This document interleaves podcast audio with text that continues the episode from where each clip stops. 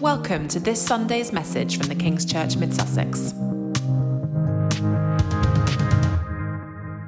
No, it's wonderful to be here, and also uh, over this weekend, I actually had forgotten that it was uh, the Armistice uh, weekend and Remembrance uh, Sunday. But I do have a photograph. I don't know if it's going to go up. It doesn't look like it's going to go up. Is there not a pho- photograph there? Oh, there it is. So uh, the the lovely young couple getting married in the middle there. That's my great aunt Ivy. This is on my mother's side. Uh, my great aunt Ivy and her husband Harry. And uh, first love, young love. He's married in uniform. Uh, he went off as many a young Englishman did to fight in the First World War. He never came back, and she never remarried. She stayed single.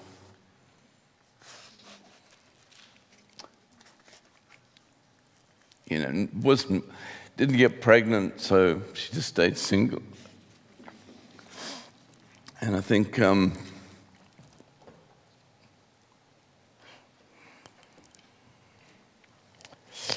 she didn't really have an easy life either. Um, she was living in London during the Second World War, and uh, that was the war in which our family uh, only lost one, one house, and it was her house, direct hit during the Blitz. And she came back up out of the, uh, I don't know if it, she was staying in the underground or where the bomb shelter was, and the house was totally gone, completely obliterated. So I know these things are kind of distant somewhat, um, but probably most of us in the room have family. Whether you know, you may not even know the stories. I mean, I remember my grandfather didn't say a word about what he experienced.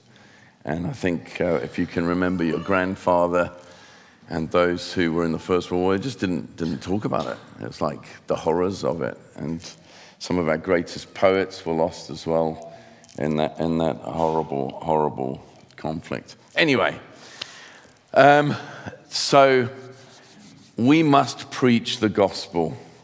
I think that's, as I look at the news and I look at these kind of bits and bobs and reels on Instagram and Twitter and all of this stuff, we have to preach Jesus Christ. Uh, you, know, you know, there's such drift, uh, and our objective isn't to try and prove other religions are wrong or come against other peoples.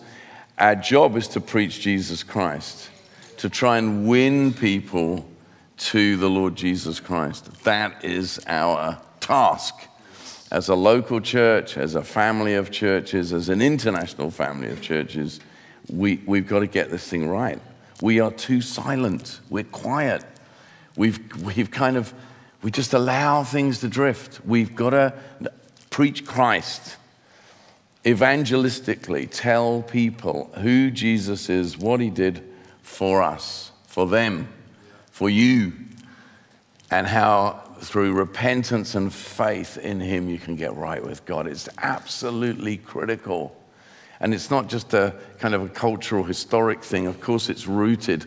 And in the, the First World War was Philip Jenkins, the, uh, the American sociologist, academic, has written a, a, war, a book about the First World War, highlighting its religious connotations for those who were sent and for those who were sending their sons, that this was somehow for God. Uh, that was a terrible, that was a, that was a terrible war. And the Second World War, again, you can see how Christian faith and the idea of fighting for God and country has had a negative impact on people's receptivity to the gospel. But we, our job is to preach Christ.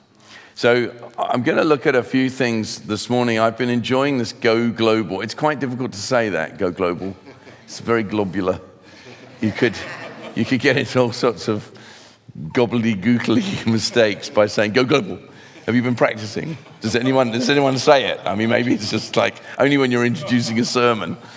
So, anyway, I, have been enjoying your globular series uh, very much. I've listened to all of them. I didn't listen to the last Sunday, um, but I did enjoy. Uh, I, I, loved the first. Mes- I loved all of them, but I loved the first message that um, William Kay, is it, uh, preached. This kind of.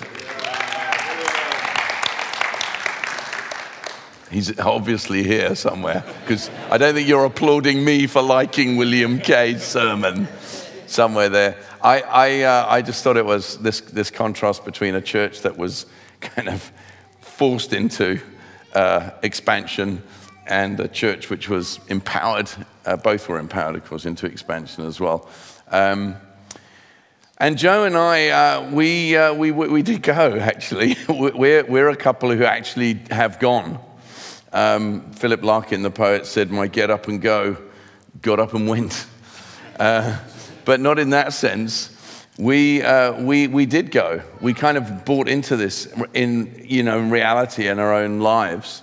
Um, I came to Christ from a completely atheistic background. I was classic English family, British family. My father's Greek, my mum English.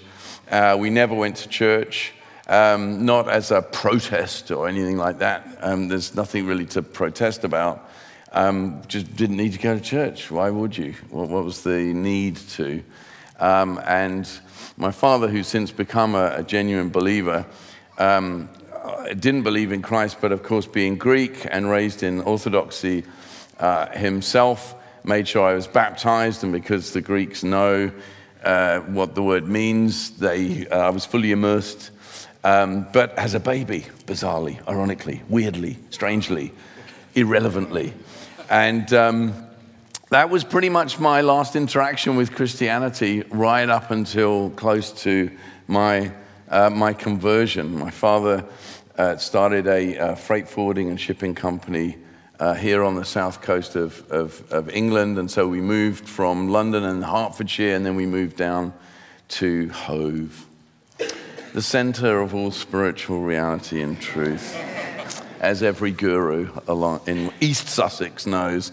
Um, and so Sussex is where I mainly grew up, and I, I was a rebellious student, but I was uh, an avid uh, reader, and being an avid reader did not pacify me or make me more compliant. It rather fueled my resistance to uh, authoritarian hierarchies, and certainly would have done so towards organized religion had I actually encountered it at any point. I was president of the Students' Union in my small college in, in Lewes, and I knew the Sussex scene. That's right, from Hassocks and Hurstpierpoint to, to Ringmer and Pyecombe, from, from Worthing to Wadhurst. Wadhurst. We, we, we partied and we played the scene. And I had a love for, for literature. Um, literature in English, particularly from the the older, uh, I'd say older poets from you know Donne and uh, Donne, uh, Donne and Keats and, and through to the moderns and that kind of reading, reading some of the modern, not the postmodern, but the modern poets, Eliot's The Wasteland, where there's kind of authentic descriptions of loss and fragmentation. Uh, I think it was Sartre, who's a French novelist, who who wrote that we are now in a situation where there is no God. I mean, we know there's no God, but suddenly we find ourselves orphaned, bereft, uh, on a level where there's just, it's just us. It's only us.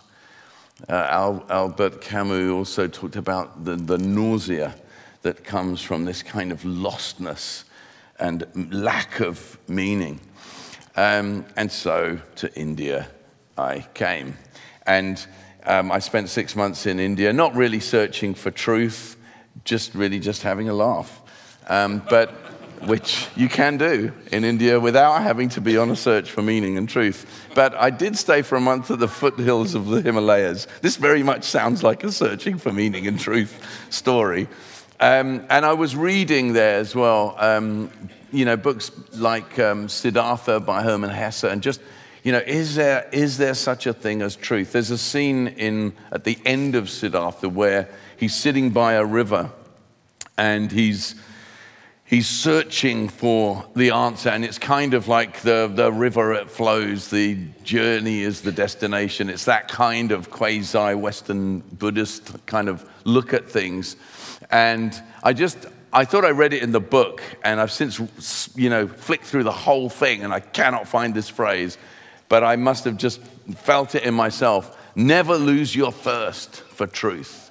So, thirst is a theme that comes up. Never lose your thirst for truth. Because if you lose your thirst for truth, you'll just conform. And conforming is definitely something that I didn't want to do. I wasn't going to conform. And so, from the Himalayas to, as I say, Hove, uh, back again. I was uh, staying with my parents by that time, and um, there's a knock on the door, and it's a friend, uh, not a very close friend, but someone that I considered sane. He was a musician, I was a musician, so kind of, you know, he was okay. And he, he says, he makes this claim. Oh, we get into a conversation, like the first conversation we have, I have found the truth. And so I obviously was immediately concerned for his sanity, presuming that he must have had some kind of breakdown and he'd been taken in by some group and they have done something to him. And he talked about being born again. And it did seem to me that he was describing an authentic experience. Something had actually happened to him, although he was still sleeping with his girlfriend and taking drugs and all the rest of it. But I didn't really see that bit. I just saw this claim to truth. And I thought that cannot be right. It goes against everything I've known and learned up to that. I'm in my 20s by now. And um, so I said, Well, just give me the, whatever they gave you to read. So he had the good sense to give me the Gospel of John. And I began to read the Gospel of John. And the good thing about uh, reading rather than dialogue, I know the trend is dialogue, belonging before believing, and all of that, and great. But the great thing about just reading is it just keeps saying the same thing to you, even though you argue with it. So I'm arguing with it, and it just keeps saying the same thing again. So I did a close reading of uh, the Gospel of John. And of course, just to cut a long story short, against the run of play, I just felt this pull. Like, this cannot be happening. There's a, a you know, so my friend, the circumstances, my, the point in my life all began to recede, and who Jesus is began to kind of emerge. Uh, the, you know, the background began to blur, and a, a, a crystal clear picture of Christ who's actually moving towards me and seems to be calling me. I mean, the whole thing felt so corny and cringy. At one point, I thought, I think I am seeing the light. This is, this is so corny. How can I accept this? But there was this pull follow me, follow me. And then, of course, I, I get to the bit in the Gospel of John I'm nowhere near the sermon, by the way. I get, I get we're gonna, this is going to be a long meeting. It's fine. I get to the bit in the Gospel of John, where, and, I'm, and remember, I'm, I'm trying to contradict every little bit. I'm looking for the contradictions, I'm looking for the mistakes that I'm absolutely certain will be there. I've always believed they're there. I'm looking for the contradiction, I'm looking for the error.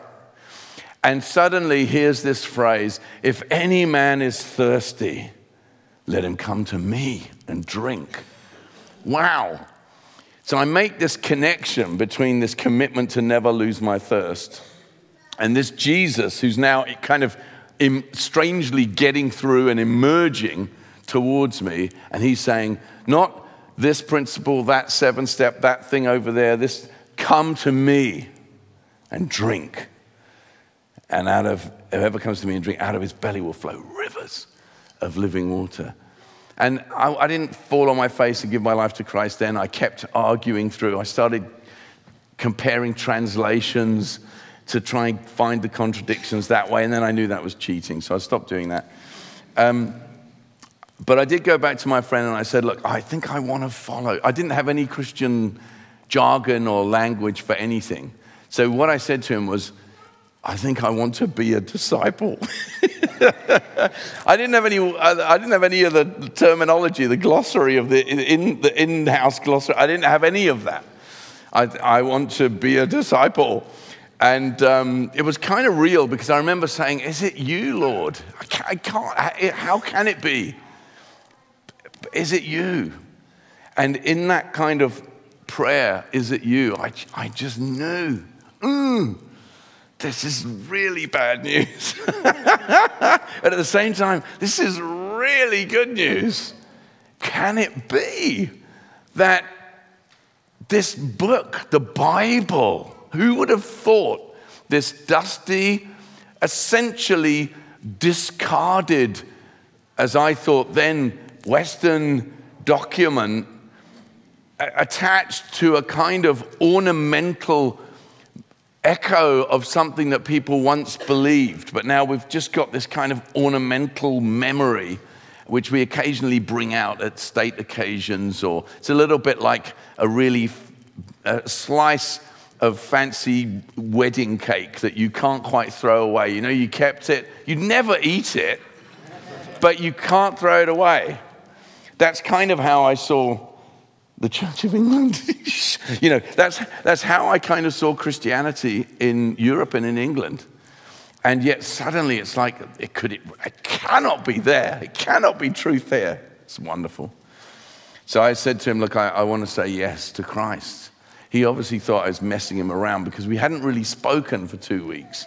I'd just been going at John. I think some of the other gospels, I can't remember. And so he didn't go to church, like I say, he's still, you know, he's, he's claiming that he's been born again. I'm not sure that he was. Um, and so he thinks I'm winding him up, and he agrees to take me to this mission place in Kemp Town in Brighton. It's, it's Kemp Town, it still exists, right? Is it still called Kemp Town as a suburb? So we go there. It was called The City. And I go in, and I'm sitting down, and there's these really badly made American kind of uh, films of the life of Moses and things like that playing on the screen. And it's, it's it's low grade, low budget stuff. And I'm kind of watching this. The guy, I mean, I've, we've tried to, you know, make an appointment with the minister or whatever. He's not come down. Over the doorway, it said, go into all the world. And I thought, yeah, of course, you know, uh, you can't stay in church all day long. You know, you've got to, you know, that's what I thought that meant. You know, you poor little broken that's the, still the view of the Christian that I had was that the Christian was a broken, vulnerable, you know, sheep little thing. And, and you come on, go into the world. You can't stay in the meeting all day long. You've got to, you've got to go out. You need to live in the real world. Anyway, finally the mission come, uh, the minister comes down to, to see me, and we go into a, a private room, and I'm trying to, I think, impress him with how much of the Gospel of John I can remember because I've kind of really been looking at it closely, so I can remember quite a lot of it. And he cuts into it and he just says, Let's pray. And so I think I got on my knees, I can't remember. Um, and I, I asked for God to forgive my sins. And he laid his hands on me, and there was an expl- I didn't expect anything. Because why would I expect anything? I'm a sinner. I'm coming to God for forgiveness of my sins. I don't deserve anything. Now, I didn't feel convicted particularly of my sin. I mean, I just knew I was a sinner. I mean, that was one thing I was actually quite good at. And so I, that's, why, that's what I'm surrendering in that moment. He lays his hand on me, and there's this explosion of light within me. I am absolutely filled with light, like a nuclear explosion. It just kind of goes off inside of me. And afterwards, I, I, he prophesied something over me. I, st- I stand up, I'm shaking, and I, I go down the, the stairway. I'm holding on to the, like the railing, or the ban- it was a railing rather than a banister. And I'm going down, and then I suddenly see these words again, your, your words, your series words, go into all the world. And this time, they the letters kind of expanded out towards my, my chest, you know, in three dimensions. They just went bang, go into all the world. And I knew that it meant and preach the gospel, and preach the gospel. And then for, for me, at, at that point, that just meant Go and tell everyone who doesn't yet know him about Jesus. Just go and do that. That's probably a good place to start, by the way, before you go global. Uh, just go to one person and start talking about Christ, and then go to another one, and then try and find ways of just sowing lots of gospel seed. And forget how you feel about it, and forget whether you think you're gifted at it or not. That's utterly irrelevant. You and I are witnesses and we're supposed to talk to people about Jesus. So I'll come on to my baptism in the Spirit in a minute, but after, whether it's after the massive conversion or the massive baptism in the Spirit moment, I became Mr. Gospel. I mean, I did. I just went everywhere telling everyone about Jesus. People started coming to church. It was embarrassing because it actually works. You know, you know when Jesus said, You reap what you sow? It's really true. If you sow one seed and then hope for something and just pray into that one seed, you know, for years and years and years, maybe after a few years, my dad gave his life to Christ, after 19 years of continual sowing into his life. So maybe that one person will come to Christ. But if you sow lots of seed to lots of people in lots of ways, uh, lots of times, you'll reap more. I mean, it isn't you know, rocket science. So, or as someone said once, it isn't rocket surgery. So,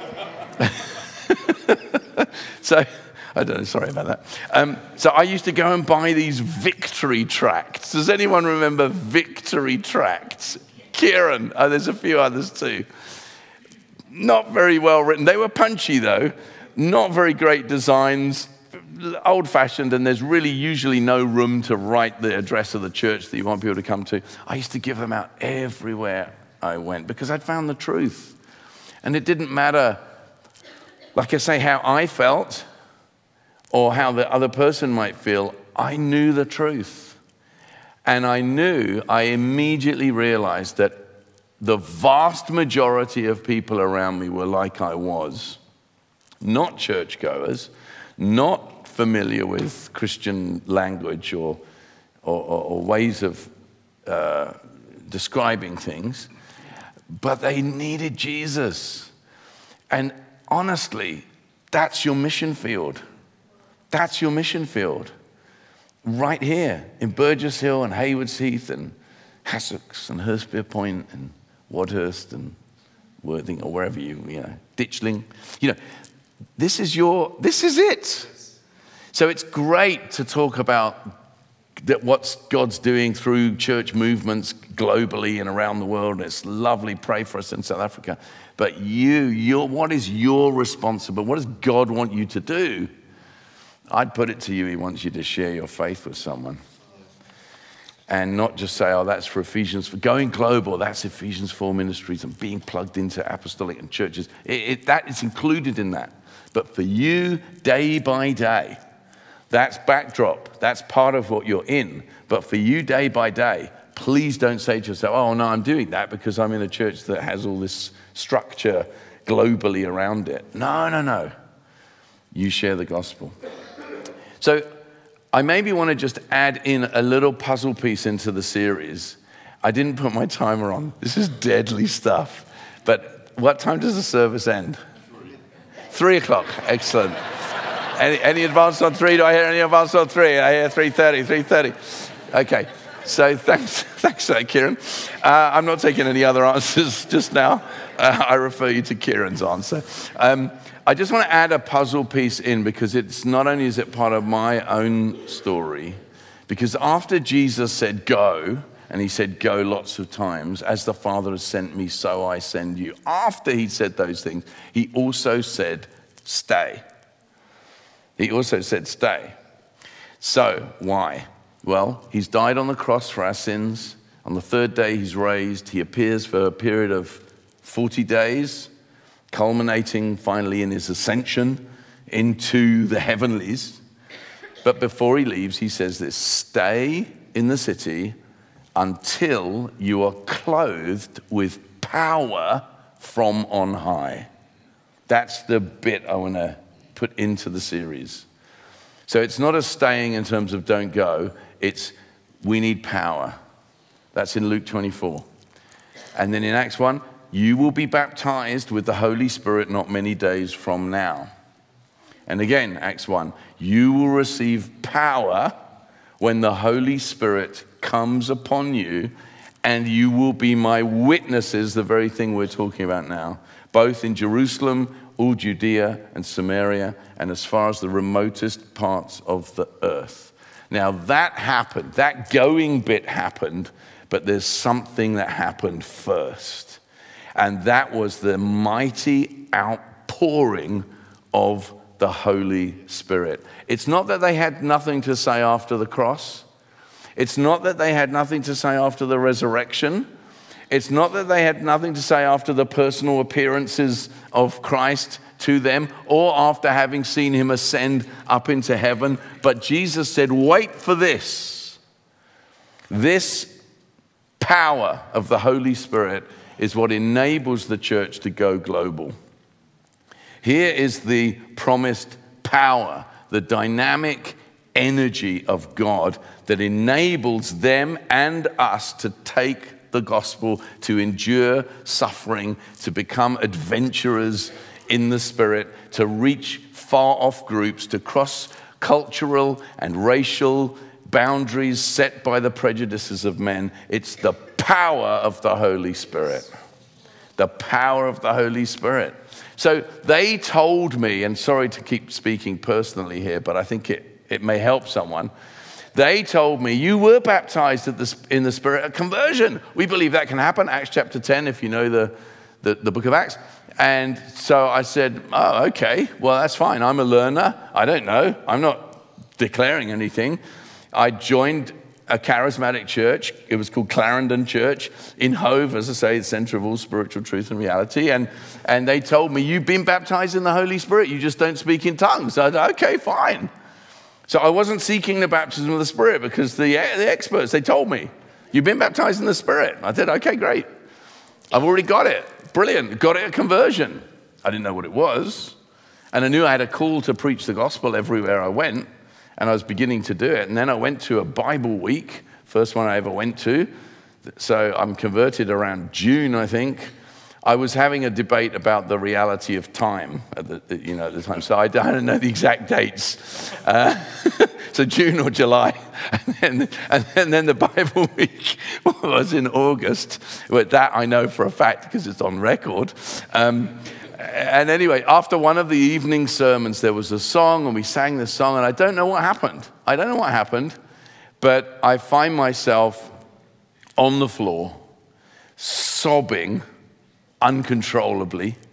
Um, and this, by the way, was in the days when we didn't, as a, as a rule, see people falling over or, you know, being, you know, laying down on the floor or anything like that.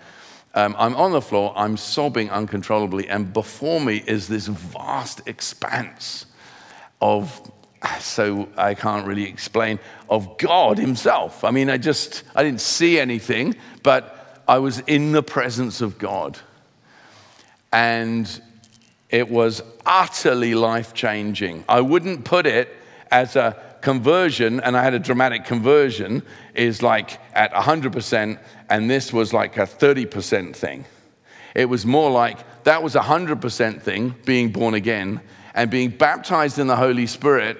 I hate to say it, it's like a 100% thing.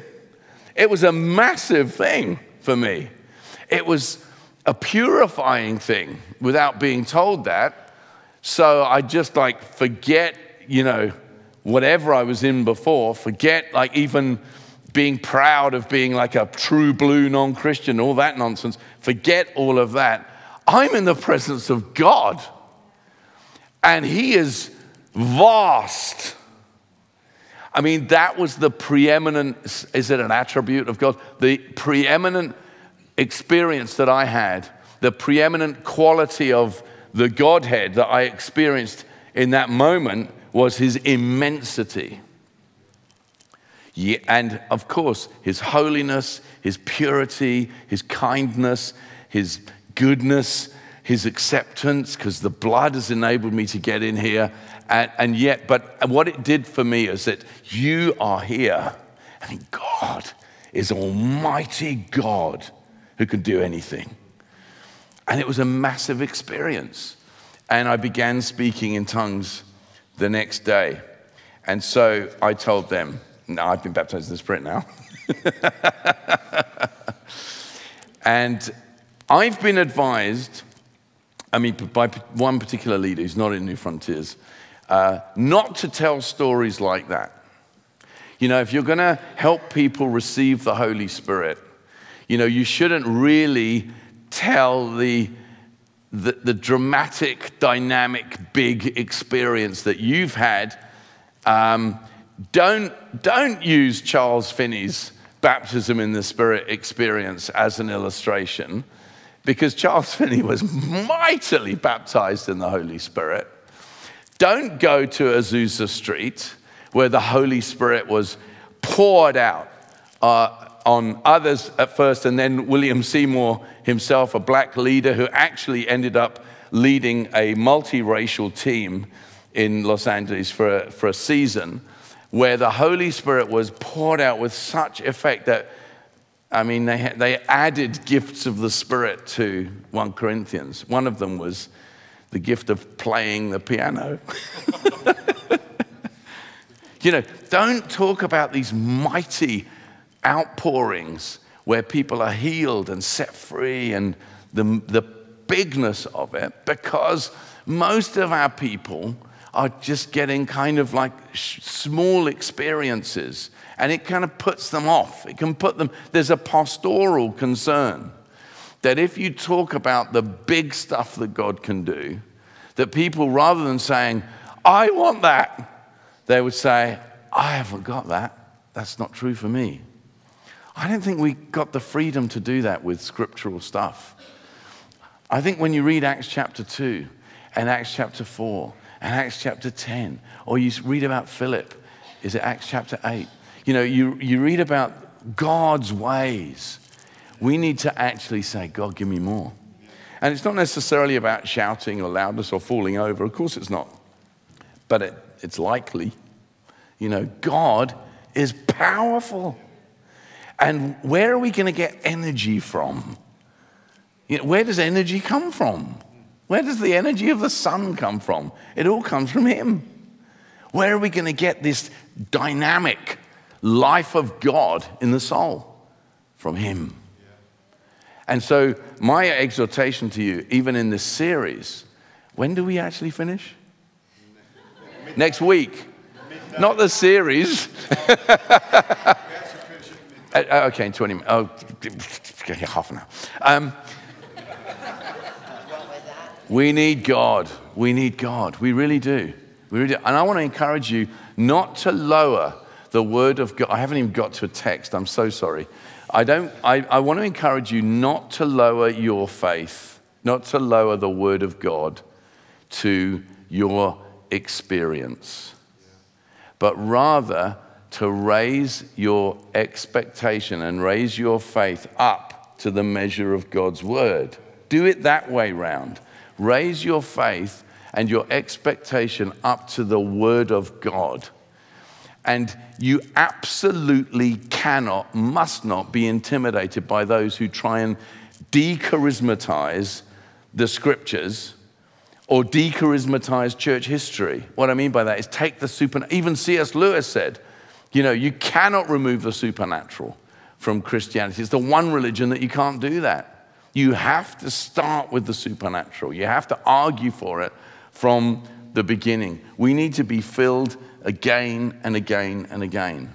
And the idea that we can't talk about this revival, 1904, or that revival in the Hebrides in 1940, or some of the great revivals that are happening around the world today, because somehow it kind of like it's going to make us feel like we're missing out, we're not really included. No. Let's rather flip that on its head and say, Come, Lord.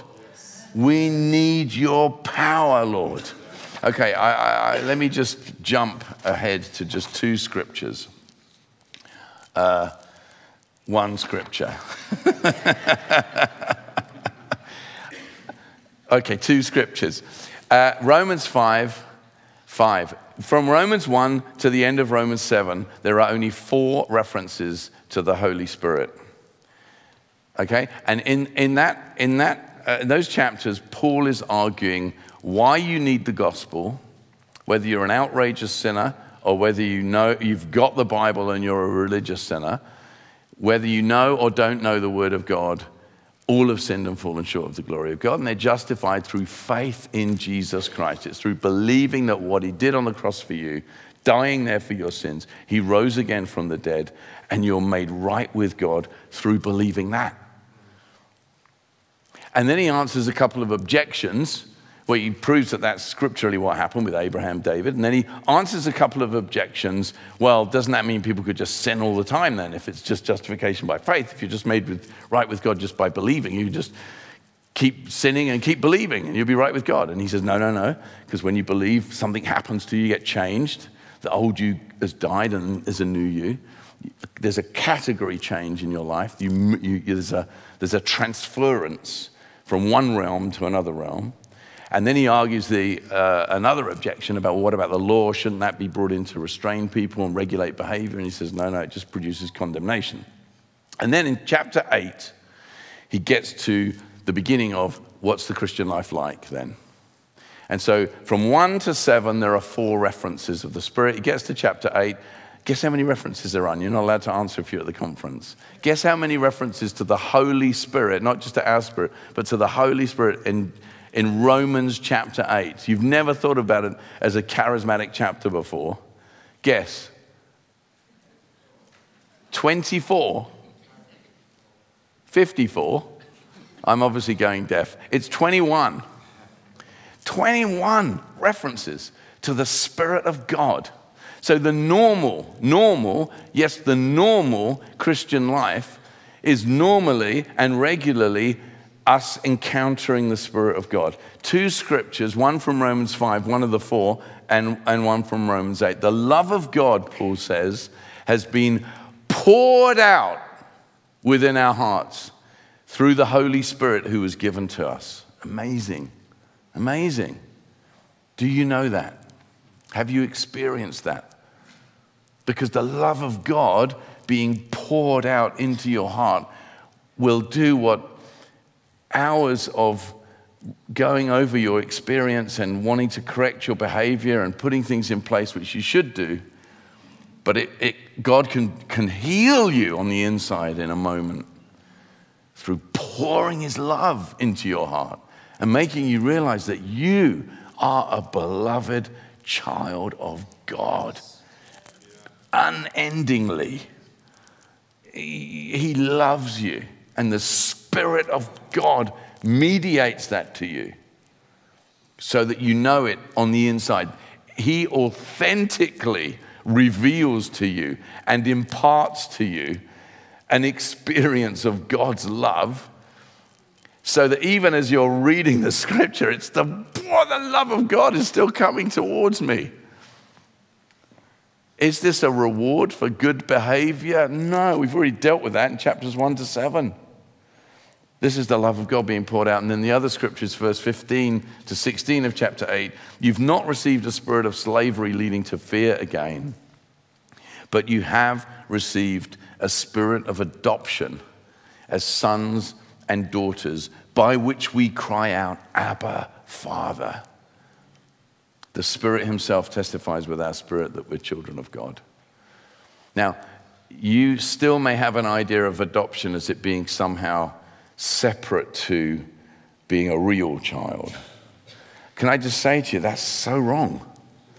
And I say it on the basis of experience. We've been fostering these little ones. They get left in the hospital. We pick them up from the hospital. The earliest one was 25 hours old. We keep them for, I mean, we just gave one away now who's eight months old nearly. Uh, and honestly, the bond that happens is as real. We've had four of our own kids, so I'm not talking theoretically. The bond is as real. It's so powerful. It's so powerful. And the bond that happens when you adopt is has to be even more so. So when God talks about you as an adopted child of his, that means you're you are a real child of his. There's no distinction or difference. You're a real child of God. And the Spirit cries out, witnesses with our spirit, testifies with our spirit that we are children of God. It's amazing. Martyn Lloyd-Jones argues that that's a higher form of assurance. Uh, that's not downgrading um, the, rea- the uh, if you like, a kind of, well, we mustn't just settle for a mathematical kind of theolog- theological experience where we say, I've believed in Jesus, and the Bible says, if you believe in Jesus, your sins are forgiven. That is good, that's not bad. But Lloyd-Jones is arguing there's a higher thing. You know, I've put my trust in Christ, I believe in him, therefore I'm a child of God, because it says, you know, whoever believes in him, you know, he won't cast away. Where is it in, in John 1? Um, they're, they're born not of the will of man or the will of flesh, but born of God. So, you know, I can, I'm a child of God. I can put that together, plus that equals that. What this text is saying is that the Holy Spirit directly confirms that. So it's not working against, not the word working against the Spirit. It's the Word of God and the Spirit of God exploding in you to make you realize that you are loved by God. This flooding, this pouring forth, it's not conversion. It's post conversion by definition. It's once you are a child of God that the Spirit witnesses and testifies to your spirit, not before but once you are. Now, of course, Acts 10. And perhaps to a degree, my experience of that explosion of light and knowing that I was forgiven. But this is an experience that you can have now and again and again and again and again. The love of God poured out into your hearts. Stay in the city until you are clothed with power from on high. Don't take it by faith. Do you know what I mean?